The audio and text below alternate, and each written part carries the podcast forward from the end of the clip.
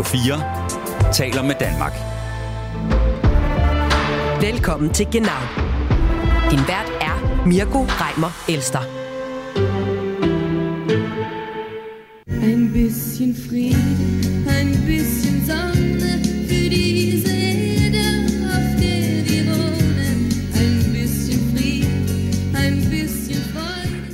legendarisk øh, tysk sang. Dengang 17-årige Nicole, der tilbage i 1982 vandt Melodi Grand Prix med Ein bisschen Frieden. En sang om livet under den kolde krig og det brændende ønske om fred i en tid med oprustning og frygt for atomkrig. Lyder det bekendt?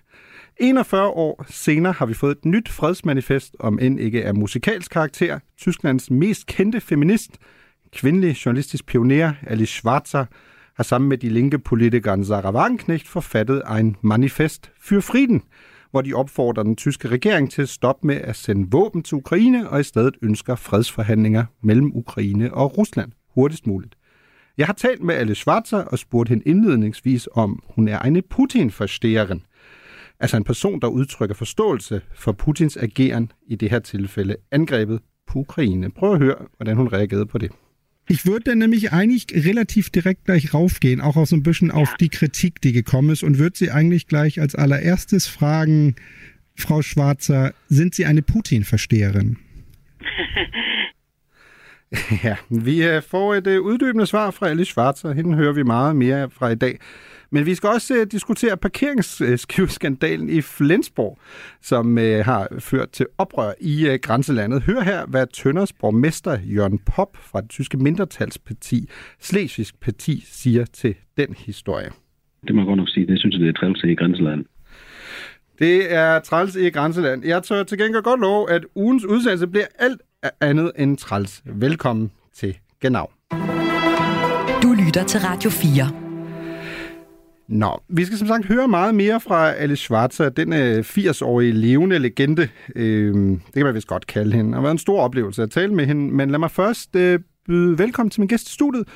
Troels Heer, journalist øh, på Berlinske, tidligere Tysklands korrespondent for Berlinske og Information. Troels, øh, hvis du skulle beskrive Alice Schwarzer, hvordan øh, vil du beskrive hende?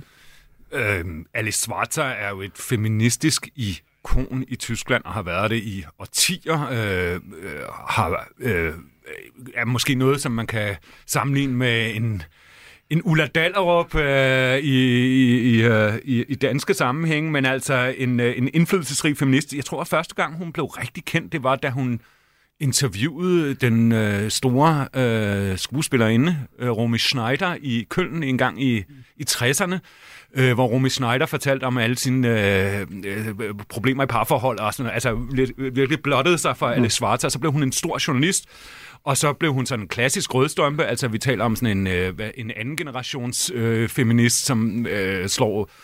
Øh, et slag for kvinders seksuelle frihed og retten til abort osv. osv.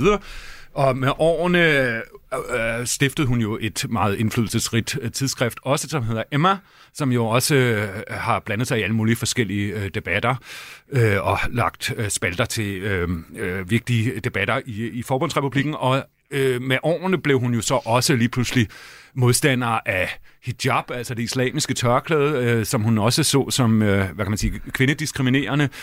Og øh, hun er jo sådan en type, som blander sig frægt og frejdigt i, en, altså i snart, som, øh, snart sagt hvilken som helst debat, som ligger hende på sinde. En, en slagkraftig dame, men øh, som virkelig deler vandene i, i, i tysk øh, politik og kultur. Ja, en, en dame med mange holdninger, også i forhold til øh, øh, Ruslands angreb på Ukraine. Vi skal også tale med Mathias Sonne, Informations nuværende korrespondent i Tyskland, den øh, nye Troels, øh, så at sige. Øh, og så lytter vi jo til Nicole, fordi hun bad jo om en bisschen Frida, en bisschen Sonne. Så nu øh, får vi en bisschen Sonne her. Øh, Sonne, prøv at sætte nogle ord på øh, Alice Schwarzers rolle i den tyske samfundsdebat. Jamen, den, den er blevet mangfoldig. Altså, som, som Troels beskriver, så øh, oprindeligt så, så var hun et, øh, et feministisk ikon, øh, og øh, nu er hun så samtidig, altså især i kraft af, af sin øh, feministiske islamkritik, er hun også øh, blevet en, en, altså en, en vigtig stemme i, øh, i hele integrationsdebatten, og øh, i det hele taget blevet sådan en, som har siddet i et utal af talkshows, øh, og som man altså lytter til, men som også utrolig mange, og også utrolig mange, skal vi sige, øh, etablerede medier, eller light medien, som man vil kalde dem på tysk, øh, tit også holder ud i strakt arm, fordi hun, øh, hun, altså, øh, hun elsker provokationen, og hun øh, går i øvrigt også hårdt til det, hun kalder neofeministerne, eller de, altså sådan den, den øh, nuværende generation af feminister, øh, som hun synes øh, går for lidt op i sådan den materielle basis, øh, i simpelthen øh, altså materiel øh, øh frihed for kvinder og, og ligestilling, og for meget op i symboler. Så hun er en kvinde, der simpelthen øh, hun deler ud til højre og venstre, og øh, hun bliver hørt meget, men hun får godt nok også tit på, øh, på pukling for det.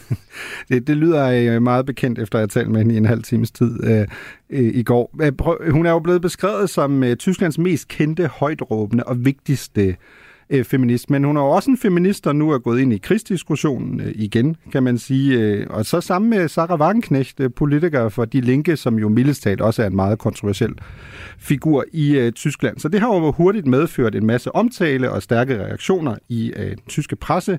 Her er øh, et lille klip fra det prisbelønnede tyske satiremagasin Heute Show, hvor verden Oliver Welke tager lige præcis kombinationen af Alice Schwarzer og Sarah Wagenknechts forbrødring det må man vist ikke engang sige, når det er feminister, men det er det jo alligevel i et vist omfang. Under kærlig behandling, forbrødring mellem Sarah Wagenknecht og Alice Schwarzer. Man sieht das Bild und denkt, hoffentlich nehmen die beiden kein Album zusammen auf, ne? Ja, forhåbentlig ikke noget album øh, fra øh, Alice Schwarzer og Sarah Wagenknecht. Øh, det er det heller ikke blevet til. Ikke et album, men det er jo blevet til et fredsmanifest, som jo på nuværende tidspunkt har fået over en halv million underskrifter på lidt over øh, små to uger. Det er jo ganske, ganske øh, imponerende. Det er et fredsmanifest, der jo også er blevet diskuteret vidt og bredt. Øh, Sonne var inde på det øh, jo blandt andet også under Sikkerhedskonferencen i München, som jo netop er overstået, hvor den tyske forsvarsminister Boris Pistorius kaldte det for naivt. Sonne, du var jo på pletten i München, både inden for de sådan, mere bonede sale, men du var jo også udenfor, hvor der var en række demonstrationer øh, mod blandt andet krigen i Ukraine. Hvad var det for nogle demonstrationer? Jamen, det var en række demonstrationer, hvor man virkelig skulle holde tungen lige i munden, fordi øh, Altså, der var sådan en, en øh, den, den klassiske, havde jeg nær sagt, den årlige demonstration mod Sikkerhedskonferencen, som øh, sådan et NATO-drevet øh, fænomen, der er i våben på, på lobbyindustrien, mener de. Øh, og øh, det er det er sådan den klassiske øh, yderste tyske venstrefløj, som øh, er, er repræsenteret der. Øh, men ved siden af det, så var der en jeg ved ikke, om man kan kalde det højreorienteret. Det var det til dels også, og til dels også en decideret pro-russisk øh, demonstration mod våbenleveringer. Øh, der var øh, kværdenker, og der var alle mulige forskellige fraktioner, øh, og i øvrigt også AFD-flag ved den ret store demonstration. Politiet talte omkring 10.000 mennesker, og så var der så en moddemonstration mod demonstrationerne mod Sikkerhedskonferencen. Så, så altså, det var, øh, der var simpelthen, øh, politiet de havde mere end rigeligt at lave, kan man sige. Øh, der, var, der var demonstrationer over alt der i, i centrum af, øh, af München, og det afspejler jo også, at der fra mange fløje faktisk er op, opbakning til, øh, til Schwarzer og Wagenknecht her, eller i det hele taget til en kritisk linje, som vi også har oplevet den fra sådan en, en, altså en, en stor stemme som øh, filosofen Jürgen Habermas, mm. der har været ude for nylig og, øh, og advare mod, øh, at, at vi kan gå i, ind i en eskalation, som øh, kan få forfærdelige konsekvenser.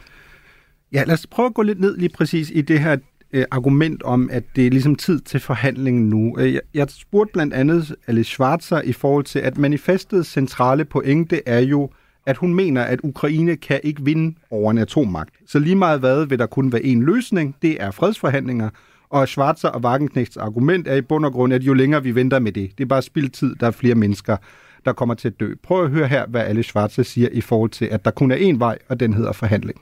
Es gibt ja nur einen Weg, sagen ja alle militärischen Experten, dieser Krieg kann von der Ukraine nicht gewonnen werden, was nicht sehr überrascht. Dieses kleine Land kann zwar einzelne Schlachten äh, gegen Russland gewinnen, aber nicht den gesamten Krieg gegen die größte Atommacht der Welt. Äh, wer das der Ukraine weiß macht, äh, der macht sich wirklich schuldig an den Hunderttausenden Menschen, die jetzt sterben. Wir kommen nur durch Verhandlungen raus. Du ryster på hovedet, Troels.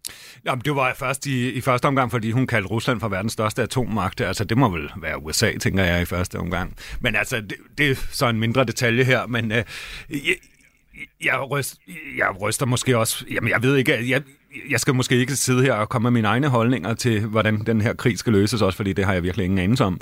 Men øh, det, som Svarta jo og øh, Wagenknecht og hele det her manifest bliver kritiseret for, det er jo, at de fuldstændig overser Ukraines egne interesser og Ukraine som en aktør i den her krig. Øh, det er noget af det, de bliver kritiseret for. Der, øh, I manifestet står der jo det der med, at kvinder bliver voldtaget og så videre og så videre. Men der står ikke, hvem det er, der mm. voldtager de her kvinder øh, og torturerer og henretter civile og så videre. Ikke? Så det er en, øh, en, øh, en hardcore øh, udelukkelse af Ukraine, øh, som bliver reduceret til en eller anden form for brik i et spil mellem to blokke i, i den her meget sådan forsimplede geopolitiske analyse. Det er meget interessant, at du lige præcis bruger den formulering. Det er en til en den samme, hun brugte i interviewet, jeg lavede med hende i går, hvor hun sagde, at Ukraine var blevet slagmarken. Ja. For det der i bund og grund var en konflikt mellem amerikanerne og russerne. Ja, og det øh, må man så sige, at øh, det kan man jo så stå og øh, øh, gøre sig klog på, øh, mens øh, ukrainerne ligger og dør øh, og bliver bombarderet i øvrigt med civile infrastruktur osv. osv. Øh, spørgsmålet er også, øh, hvad er det for nogle forhandlinger, øh, hun ser for sig? Det er hun jo, det er de jo eks, øh, som regel rigtig dårligt til at eksplicitere de her øh, fredstilhængere. Øh, hvor meget øh, af sit territorium skal Ukraine afgive? Øh, og hvad vil der øvrigt ske, hvis man stopper med at levere våben? Hvor mange øh, af de her øh, kvinder, som passivt bliver voldtaget, vil man blive passivt voldtaget af russiske soldater på et senere tidspunkt? Der er mange spørgsmål, man kan stille til Wagenknecht og øh, Schwarzer. Jeg, jeg stiller et til dig, øh, Sonne, nu, fordi der er en, der er en måling fra Allensbach, der viser, at øh, 41 procent af de adspurgte i Østtyskland, de mener jo, at ukrainerne burde opgive øh, modstand nu. Øh, I Vesttyskland er det 20 procent af de adspurgte, der mener, at ukrainerne burde opgive modstand nu. Men det lyder vel som om, der ud fra den måling og også sådan generelt øh, er en form for klangbund i forhold til det, som Schwarzer og øh, Wagenknecht advokerer for i manifestet. Eller hvad? Ja, jamen der er der en kæmpe stor klangbund, og jeg forventer faktisk også, at der kommer en, en meget, meget stor øh, demonstration her i, øh, i Berlin på lørdag, som de jo også har, øh, har øh, øh, udråbt. Øh, og øh, altså, det er jo selvfølgelig øh, det er svært med de her meningsmålinger, fordi det er så af, ekstremt afhængigt af, hvordan man spørger. Der er også en, en aktuel meningsmåling, der siger, at 49 procent af alle tyskerne, de øh, mener, at Tyskland, og så citat, skal holde sig tilbage med våbenleveringer, mens 33 procent vil levere mere men altså, hvad betyder det at holde sig tilbage i den her sammenhæng? Altså tit så, så får man jo svar, som man, øh, som man råber i skoven. Men der er øh, helt åbenlyst alligevel en lang, lang større klangbund for det her, end der vil være i Frankrig, eller i Danmark, eller i andre øh, øh, europæiske lande, og i ekstrem grad i, øh, i Østtyskland frem for Vesttyskland. Og der er det store spørgsmål så, øh, som jeg, jeg har lige snakket her til formiddag med en, en sociolog om, øh, om, om det spørgsmål, og en af hans pointer var, at øh, man skal altså ikke tro, at det her det er øh, russofili, øh, eller øh, fordi de er putin men øh, simpelthen også fordi de er øh, de er skide bange. Altså, øh, at det selvfølgelig er, øh, de argumenterer ud fra angst også, og i øst mere end i vest, fordi de simpelthen bedre ved, hvad de snakker om.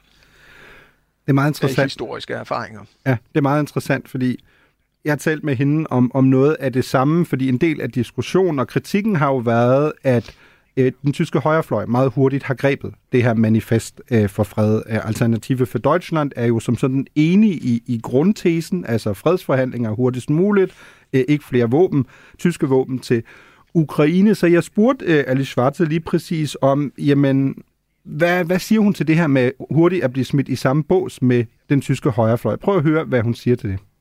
Jeder, der einem nicht passt, wird in Deutschland als rechts diffamiert.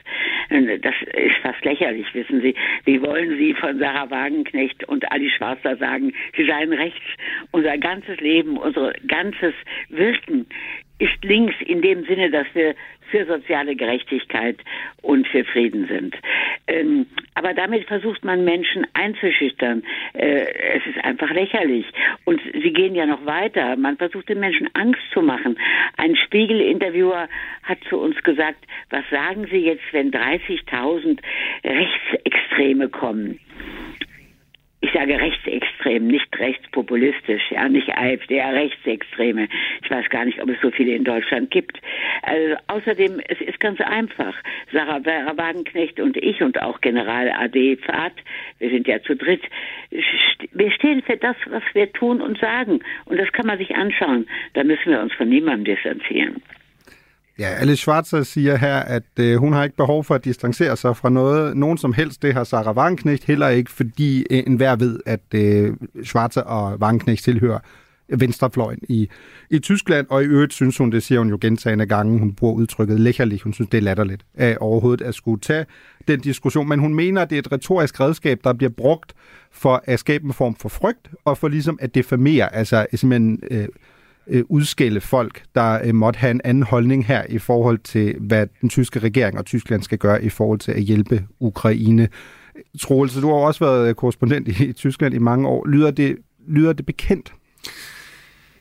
Ja, det gør det. Altså, jeg, jeg, jeg vil komme Schwarzer så langt i møde, at, at det, er, at det er korrekt, at man af og til trækker de nazikøjle i tysk debat, altså slår hinanden op i, oven i hovedet og at man øh, i et eller andet omfang også må... Øh, øh, altså lægge afstand til alt det her guilt by association, så at sige. At fordi at der er nogle grimme mennesker, der er enige med en, betyder det jo ikke, at man nødvendigvis selv er øh, en, en, en uhyggelig personage. Men når det så er sagt, så øh, synes jeg, at øh, Wagenknecht øh, underspiller øh, dimensionerne i det her. Men det er jo sådan en hestesko-ting, hvor den yderste venstrefløj et eller andet sted på et tidspunkt møder øh, den yderste højrefløj, ikke? Øh, og, og, og, og så er der, opstår der et eller andet meningsfællesskab her. Når hun så forsvarer sig med, at jamen, se på Sarah Wagenknecht, øh, hun, hun er jo en øh, klassisk venstreorienteret, der går ind for social retfærdighed og sådan noget.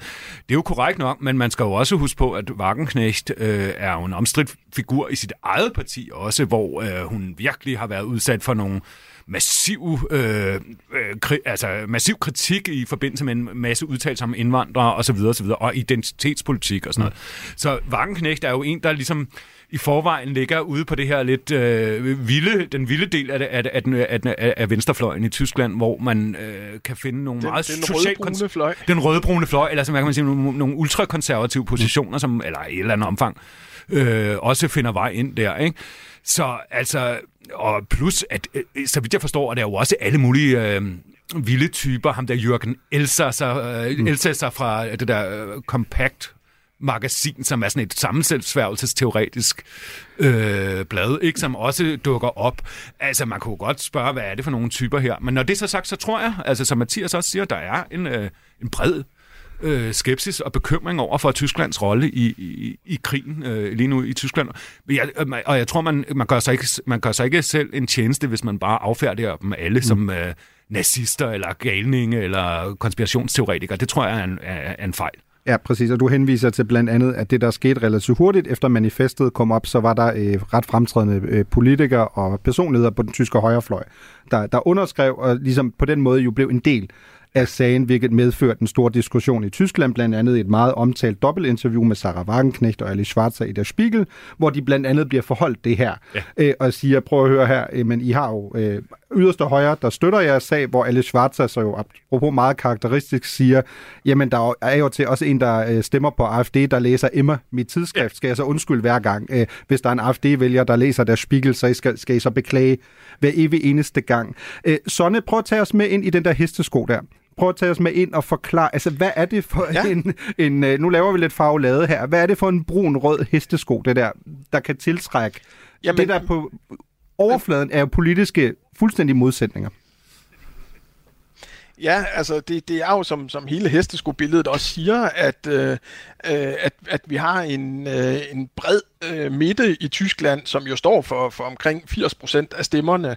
Øh, og der er Tyskland jo også et, et øh, specielt land i forhold til Frankrig eller Italien, eller altså lande, hvor, hvor, øh, hvor øh, højrepopulismen øh, og til dels også venstrepopulismen har, øh, har slået meget stærkere rødder. Der har vi jo i Tyskland stadig kun et AFD, der sidder med, med en 14-15% øh, øh, opbakning, og de linke med godt 5% øh, på den anden fløj. Så altså, vi har en lille smule en skæv hestesko, hvor der er en meget bred midte, men hvor de to yderfløje altså næsten mødes øh, ude i spidsen igen på en række positioner.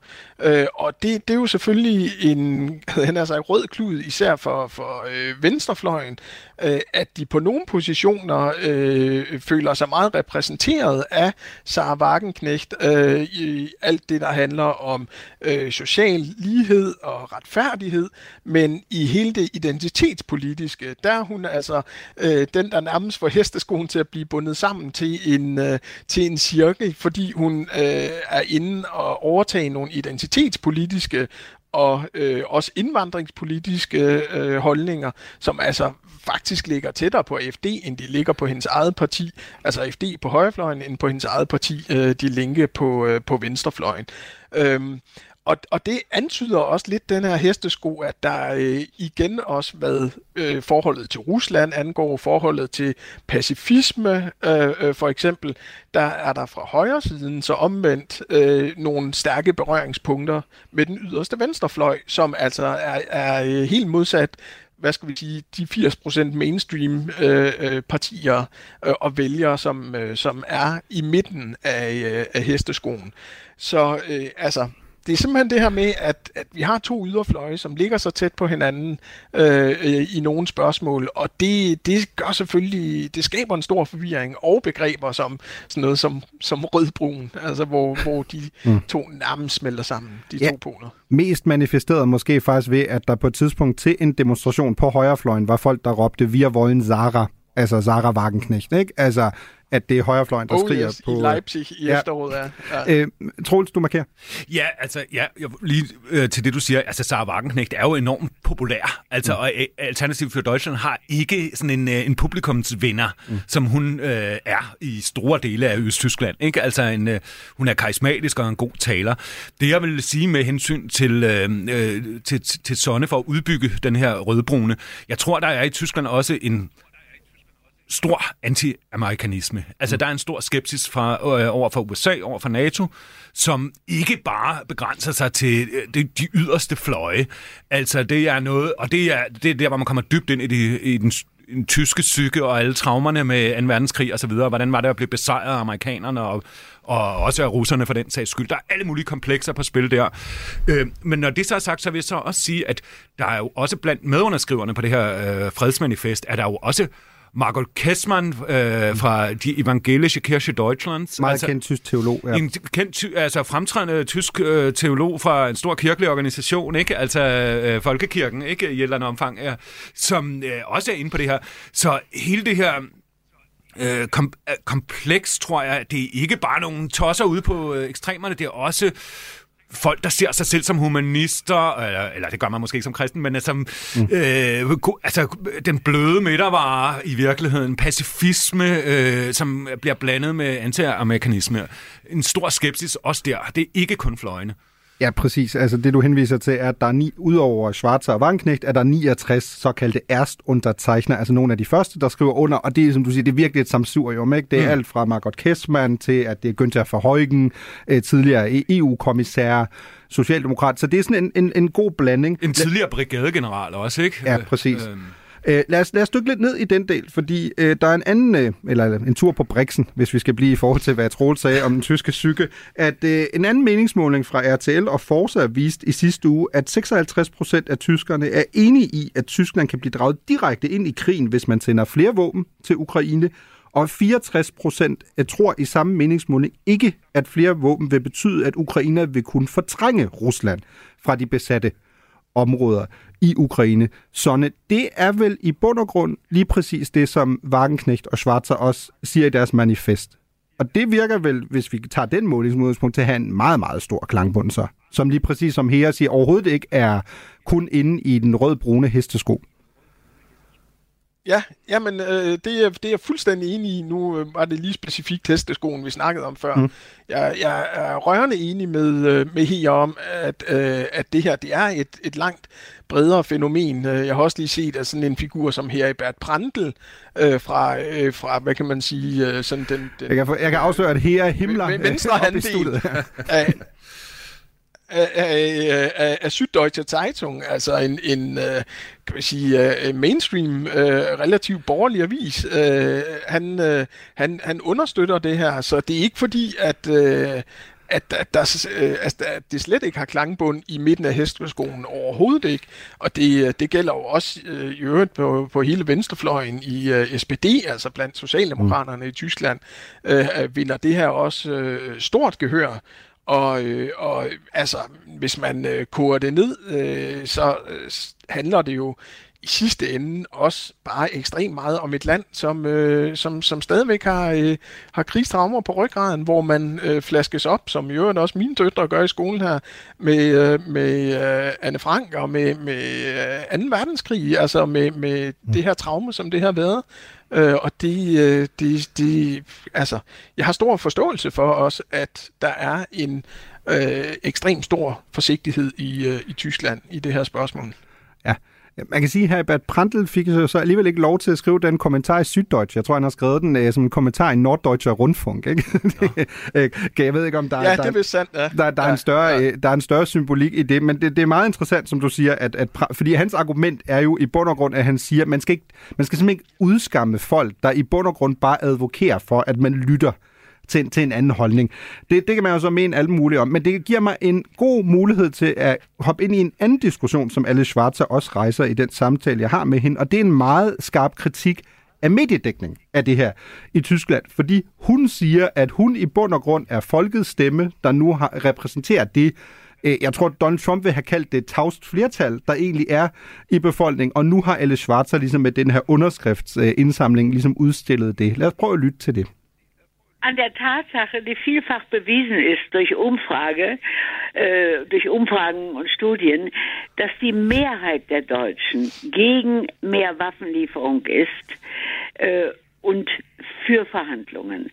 Diese Mehrheit der Deutschen spiegelt sich aber nicht in den Medien. Die Medien manipulieren einfach, das ist schon sehr dreist und äh, vertreten zu 95 Prozent die Auffassung, es sollen mehr Waffen geliefert werden.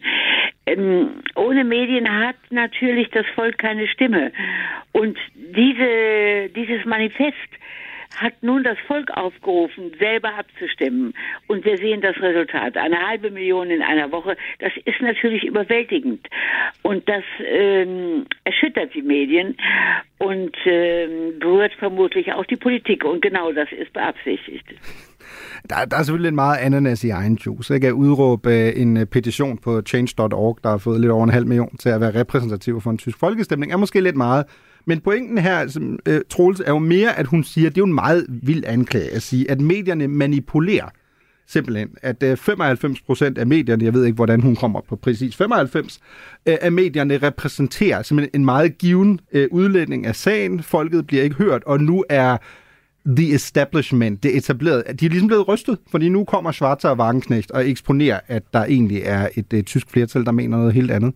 Ja, ja, hun har et meget liberalt forhold til statistik her, kan man, altså hun slynger om sig med nogle påstande, og øh, ja, altså som du selv siger, får har hun de 95 procent fra. Jeg synes, at Svarta her er på, på vej til at bevæge sig ind i en mere, hvad kan man sige, øh, underlødig øh, populisme, altså i et eller andet omfang. Men man, jeg tror, man er nødt til at forstå, at debatten om mediernes rolle i, samfunds, i, i, i, i, i det tyske samfund har jo kørt i overvis, og øh, man har, øh, det øh, rækker jo øh, altså, som, som det mindste tilbage til, da man i, i de østlige øh, byer som øh, Dresden og Leipzig øh, havde Pegida-demonstrationer for næsten 10 år siden, hvor store dele af øh, Øh, øh, protestanter, hvad hedder det, demonstranterne gik rundt og, og råbte lygenpresse, altså løgnerpresse, og jeg kan høre at huske, at jeg selv var i, i Dresden, øh, der under til sådan en Pegida-demonstration, og der var masser af russiske flag og antiamerikanske øh, slagord også på det tidspunkt. Så der er den her grøde, og Øh, jeg tror, at Svarta har ret i et vist omfang, at øh, øh, mainstream-linjen i de tyske øh, medier, altså store øh, mediehuse, er en en øh, moderat opbakning til, til våbenleverancer og til, at Tyskland øh, skal øh, tage en eller anden form for international ansvar på sig. Men man må jo bare sige, at øh, selv altså, øh, Olaf Scholz øh, har jo trods øh, kan man sige, kritik også i sine egne medier øh, ikke lavet sig trække rundt med næsen og har taget tingene stille og roligt og langsomt hen ad vejen.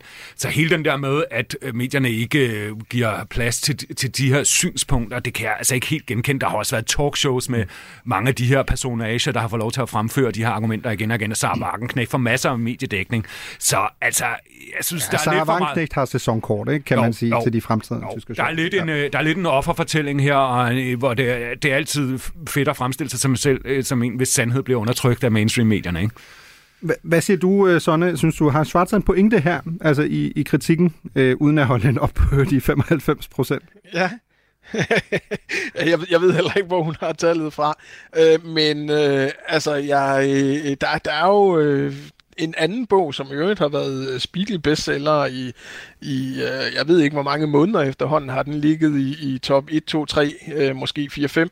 Øh, og det er øh, øh, en, en sociolog, der hedder Welser, og en filosof, der hedder Precht, og også en to kendte medie, øh, øh, mediefolk i Tyskland. Og de, øh, de er ude og turnere med, øh, med samme pointe, øh, og øh, øh, øh hævder faktisk, at det, hvis, man, hvis man går empirisk øh, og kvantitativt til værks, så, så er der et fuldstændig skævt forhold øh, mellem, øh, mellem dækningen i de tyske medier og så øh, den tyske befolknings øh, øh, holdninger. Og der kan man jo spørge til, jamen er det mediernes rolle at komme med en en-til-en øh, tæppedækning af, hvad, øh, altså, hvad der er af bekymringer øh, blandt øh, altså blandt tyskerne, eller skal man have et mere funderet ekspertbillede, øh, som, som man øh, formidler. Men øh, ikke desto mindre, så er jeg heller ikke et sekund i tvivl om, at der er en, øh, der er en, en skævvridning øh, i forhold til repræsentationen af, af holdninger i, mm. øh, i Tyskland lige nu. Så, så lad os øh, gå lidt ned af, af den i forhold til, fordi nu har vi talt meget om den kritik, der bliver rettet fra Schwarzer, og at der, der sandsynligvis er en større øh, klangbund her. Men øh, sådan noget andet af det, jeg synes, der har været meget interessant her, det er at kigge på, at det, den kritik, der også har været. Øh, lad os starte i det sådan mere satiriske hjørne her. Det er Højdeshow igen, hvor, hvor verden Oliver Velke, han gør grin med det, det, der i bund og grund er kernen i argumentet øh, fra Wagenknecht og Schwarzer, som i høj grad handler om, at nu skal vi altså have en form for fredsforhandling. Prøv, prøv lidt med her. Stell dir mal vor, du wirst von Russland überfallen Und dann liest du einen Brief, in dem deutsche Oberlehrerinnen dir erklären, wie ein Kompromiss funktioniert. Leute, es muss doch einen Kompromiss geben zwischen Putin kriegt die ganze Ukraine und Putin kriegt gar nichts. Irgendwas muss er doch kriegen für seine Mühe.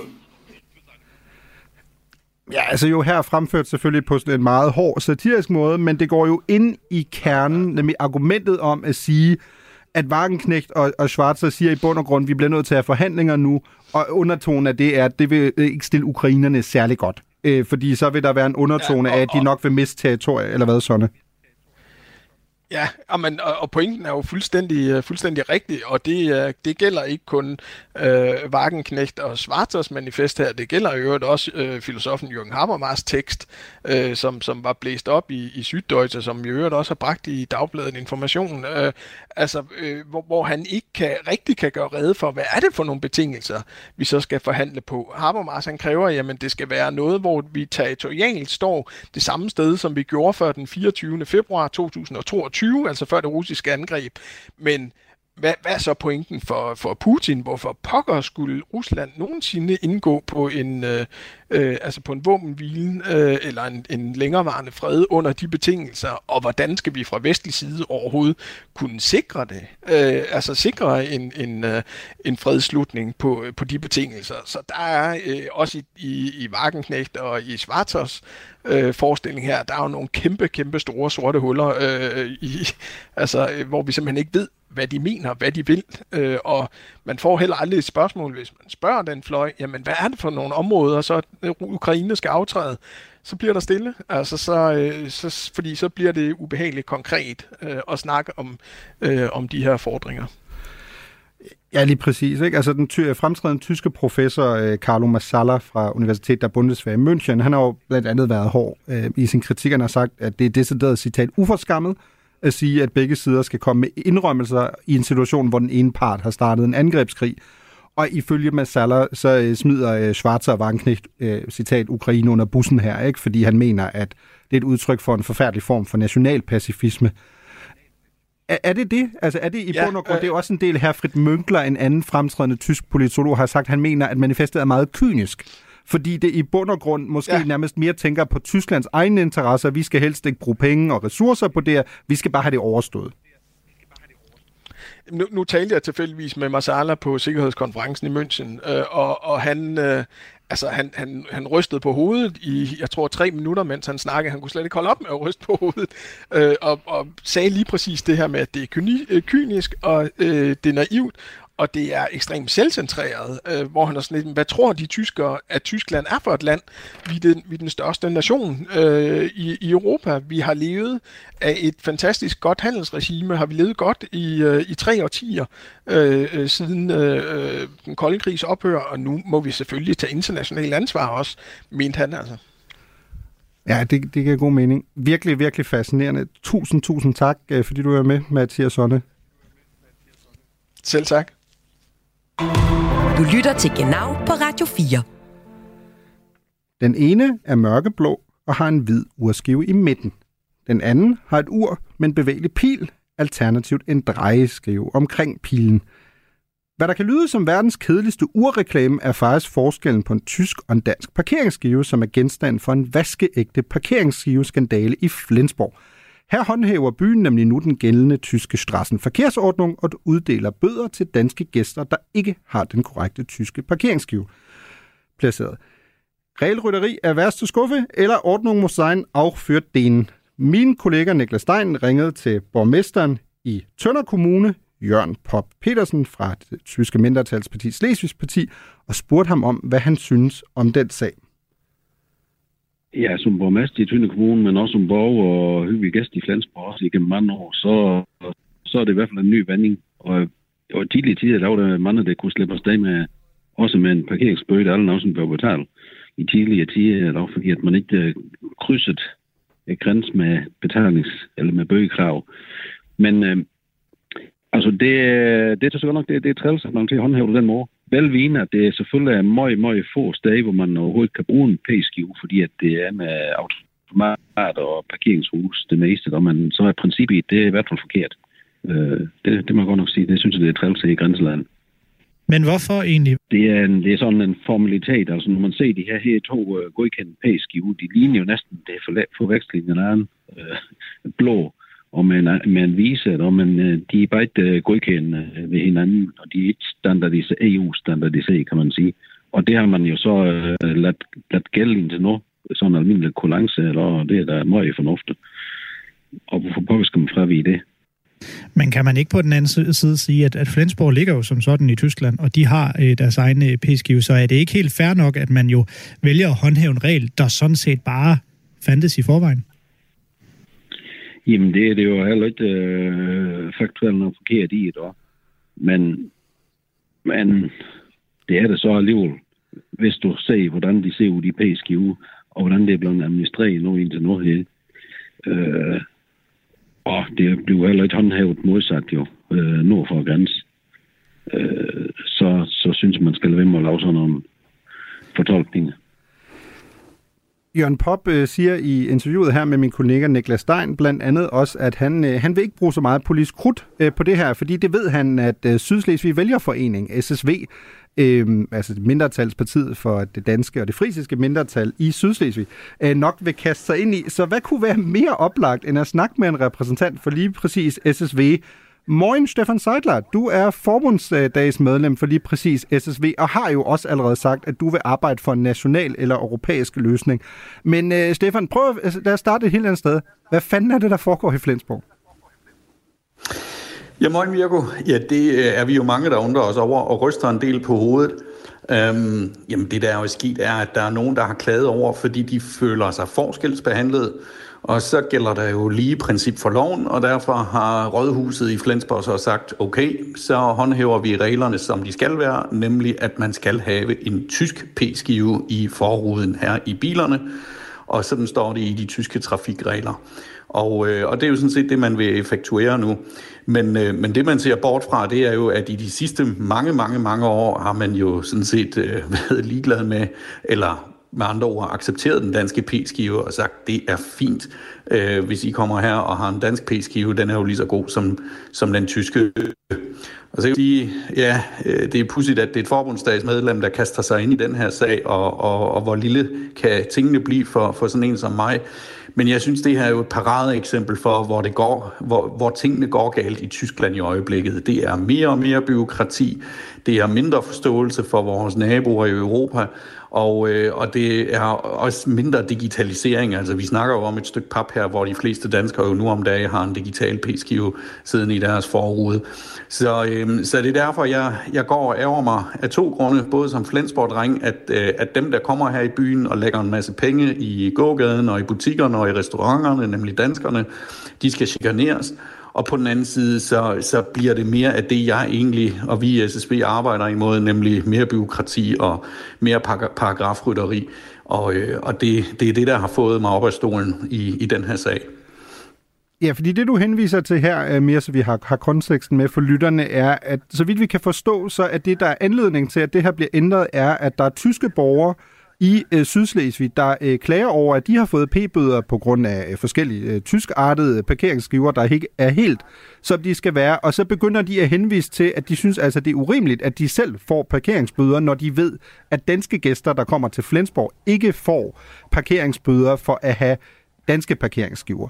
Og der henviser du til, at det ene er, at det kan man kalde regelrytteri, det andet er, at der på den anden side af grænsen altså i Sønderjylland, der har man i lang tid accepteret tyske parkeringsskiver. Så der er man ligesom ikke, øh, hvad kan man sige, øh, så, så optaget af, af regelrytteriet. Men hvis vi starter sådan igen helt banalt, det er vel korrekt, at en dansk parkeringsskive som udgangspunkt ikke er lovligt i Tyskland. Det er rigtigt, ikke Stefan Sand? Det er fuldstændig rigtigt. Og øh, vi har jo ikke kun problemet her i grænselandet, vi har det også øh, til grænsen mod Holland eller mod Frankrig, og jeg har fået en del henvendelser også derfra. Så det er jo derfor, jeg siger, at vi skal have en... Der mistede vi lige øh, forbindelse til, til Stefan Seidler, men vi satser på, at han er tilbage lige om lidt. Øh, wunder der teknik, som det jo altid er, når man øh, ringer til, til folk i Tyskland. Men øh, jeg ved ikke, om jeg er røget ud. Ja, det er, det er du sikkert. Men øh, nu er du tilbage. Det, det er det vigtigste. Men øh, vi var jo i gang med at tale om, at, øh, at du sagde, at det var som sådan, selvfølgelig, hvis man kiggede sådan håndfast på loven, så var det klart, så skulle man jo have øh, en øh, tysk pa- øh, parkeringsskive, en godkendt tysk parkeringsskive, så der var ikke noget at rafle om. Men du sagde, at det er en del af et større problem, at efter du har prøvet at rejse der, kan du høre, at der er lignende problemer andre steder i forhold til tyske grænseregioner. Ja, altså jeg har fået henvendelser fra andre grænseregioner, hvor vi har et tilsvarende problemer. Det er derfor, jeg siger, at vi skal have en europæisk løsning på det her. Øhm, hvor jeg jo heldigvis også har fået et svar fra, fra danske europæiske parlamentsmedlemmer. Så, øh, så det er det, jeg i hvert fald vil rejse i forbundsdagen, at vi får en europæisk løsning på den her, på den her problemstilling. Jeg skal lige høre dig her. Øhm, jeg printede så sent som i dag min egen tyske parkeringsskive på nettet. Den er ikke blevet så kønt, så jeg tror ikke, jeg vil turde tage den med til Flensborg. Men det er mere for at illustrere, at det er relativt nemt at, at printe det. Det er blevet meldt ud flere måneder i forvejen, det her. Det er blevet meldt ud i december sidste år. Øh, det er blevet gennemført fra februar i år, så der har været en overgangsperiode. Udover at man kan printe en godkendt øh, skive på nettet, kan man få en gratis parkeringsskive ved grænsen, eller man kan købe en til 1 euro i Flensborg. Er problemet virkelig så stort, at det kalder på en europæisk løsning?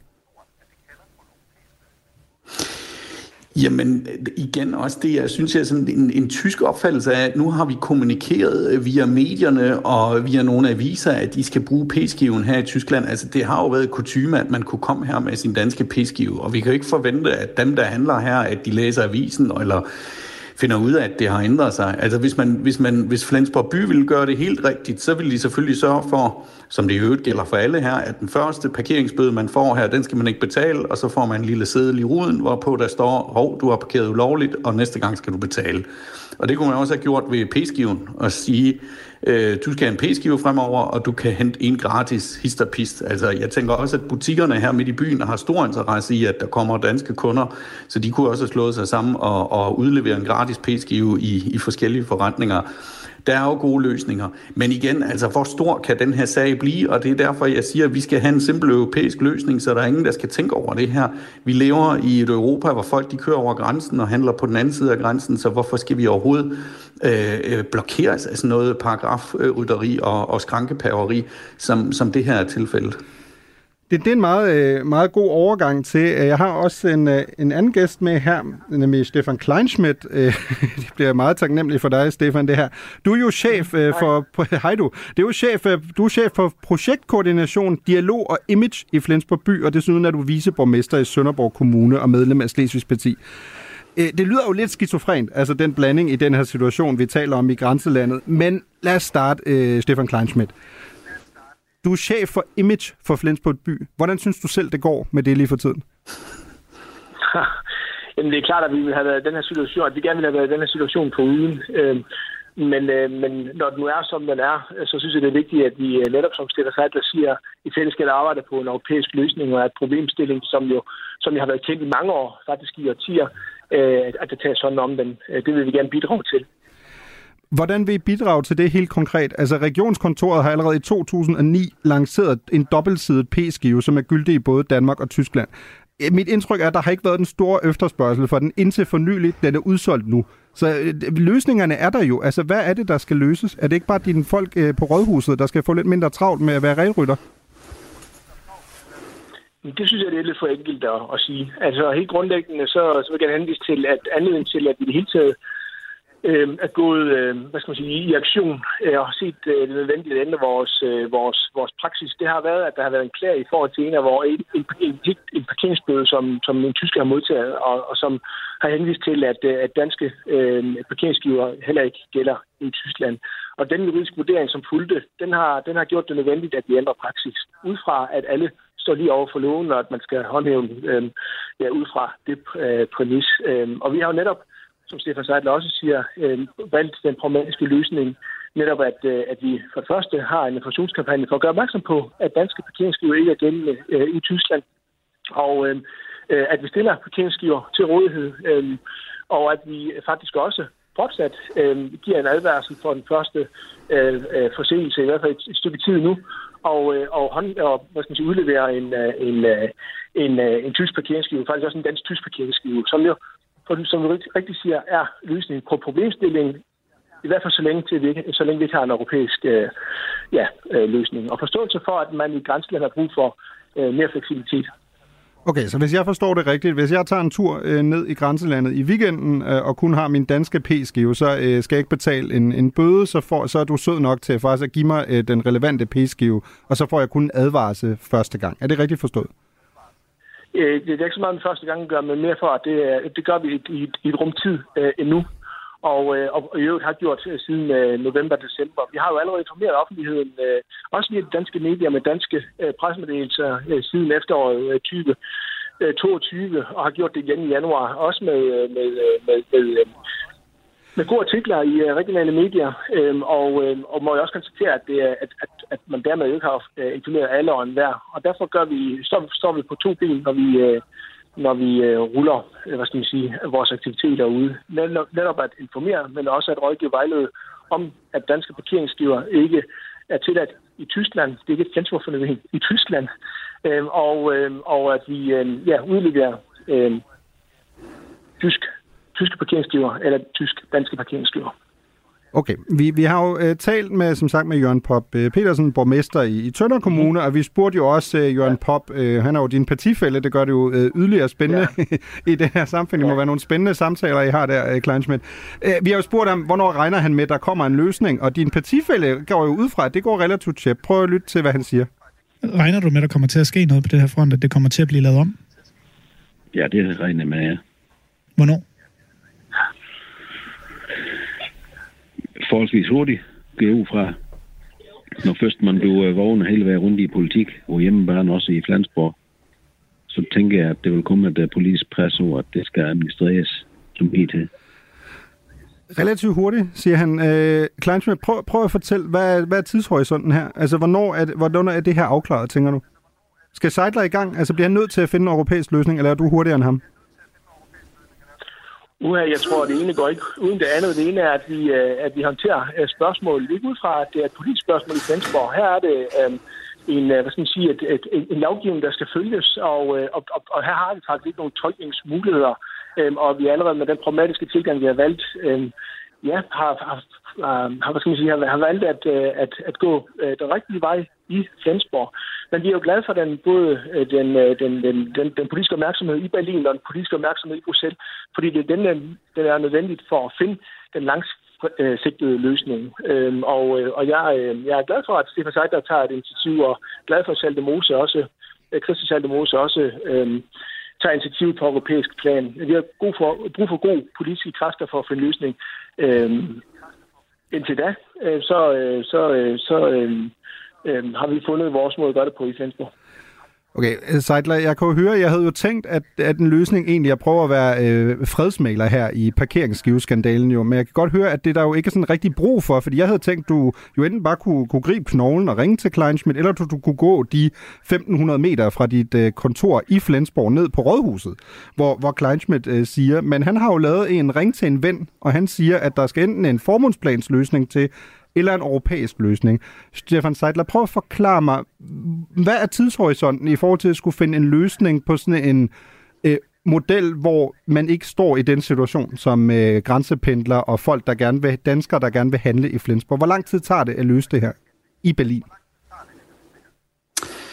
Altså for det første vil jeg sige, at jeg i overmorgen går de 1500 meter til overborgmesteren og får en snak med ham i Flensborg om den her sag. Og vi ved alle sammen, og det ved Stefan Kleinsmith også godt, at hvis vi skal have en europæisk løsning, eller også en forbundstysk løsning på det her, så er det ikke noget, der tager, tager uger. Det tager et år. Så jeg vil jo håbe, at Flensborg by i den periode stadigvæk er kollant over for de danske gæster, vi har her i byen, fordi dem har byen brug for, og det ved vi alle sammen. Og øh, jeg vil være helt ærlig i, i al venskabelighed og sige, hvis jeg hører, hvor mange ressourcer der fra Rådhusets side er pumpet ind i informationskampagner og, og alt muligt, så synes jeg næsten, det er synd, at vi skal bruge så mange ressourcer i Flensborg på det her. Det nemmeste ville være, at man ville gennemføre og videreføre den, den hidtidige praksis, nemlig at man accepterer de danske p-skiver. Det ville være det nemmeste her og nu, og så skal vi nok i Berlin og i Bruxelles sørge for at finde en europæisk løsning. Øhm, men det vil være nemmest for borgerne, det vil, tror jeg også, være nemmest for medarbejderne i, i Rådhuset, velvidende, at der skal gælde lige lov for alle, men man kan også vende den om og sige, at der gælder også lige lov i, i Danmark, fordi hvis jeg lægger min tyske p-skive i, øh, i bilen i Sønderborg, så bliver den jo også accepteret der. Klein, Kleinschmidt, øh, hvis jeg... Må, må, må jeg skyde her? Ja, ja, du fordi skyder jeg ind. bliver Kom. nødt til at- jeg, jeg, jamen, jeg bliver nødt til at henvise uh, Stefan til, at der i danske forordning er, er taget højde for, at der er udenlandsk registrerede biler i Danmark, og at der er taget højde for, højde for at vi så bruger udenlandske parkeringsgiver. Det vil sige, at man på den danske side faktisk accepterer det, og det gør man ikke på den tyske side. Og det, og det jeg synes, det er lige så træls og lige så, så, så, så ærgerligt, øh, som Stefan Seidler synes. Her øh, mangler vi bare den fleksibilitet i håndhævelsen. Øhm, og ikke desto mindre, så kan jeg forstå, at der er efterlyst en problematisk løsning, og det er netop det, vi arbejder på. Og så vil jeg gerne sige, at, øh, at øh, kigger man på byen og på de parkeringspladser, det vedrører, så er der ikke tale om flere hundrede parkeringspladser. Vi taler i, i den indre by måske om 15 relevante parkeringspladser, som, øh, som øh, her, øh, hvor der bruges parkeringsskiver. Og ellers så er der altså øh, helt almindelige parkeringshuse og andre parkeringspladser, hvor ikke parkeringsskiver anvendes, men, en, øh, men, øh, men hvor køber parkeringsbillet, som så mange andre steder. Men Kleinschmidt, Så, øh, jeg, har, jeg har en idé her, ikke? Kleinschmidt, prøv at høre. Hvis det kun er 15, lad mig par, høre. hvis det kun er 15 parkeringspladser i hele byen, kan du så ikke øh, faglægge dem på en måde, så danskere med det samme kan se, at det er forbudt terræn? Hvad med en istedløve, for eksempel, på dem? Altså, så alle med det samme ved, okay, der skal vi ikke parkere, det, det er farligt. Men så er det misforstået, for de er jo velkommen til at parkere. Jamen, så skal de jo have en parkeringsskive først. Jamen, som sådan er det ikke... Altså, for det første, så kan man få øh, parkeringsskiver hist og pist. Man kan printe dem, du har selv været inde over det lige før. Øhm, så, så, øh, så, så, så, det, er, øh, det er til at, at, at at håndtere, øh, både for øh, bilisterne, men også for, for Flensborg by.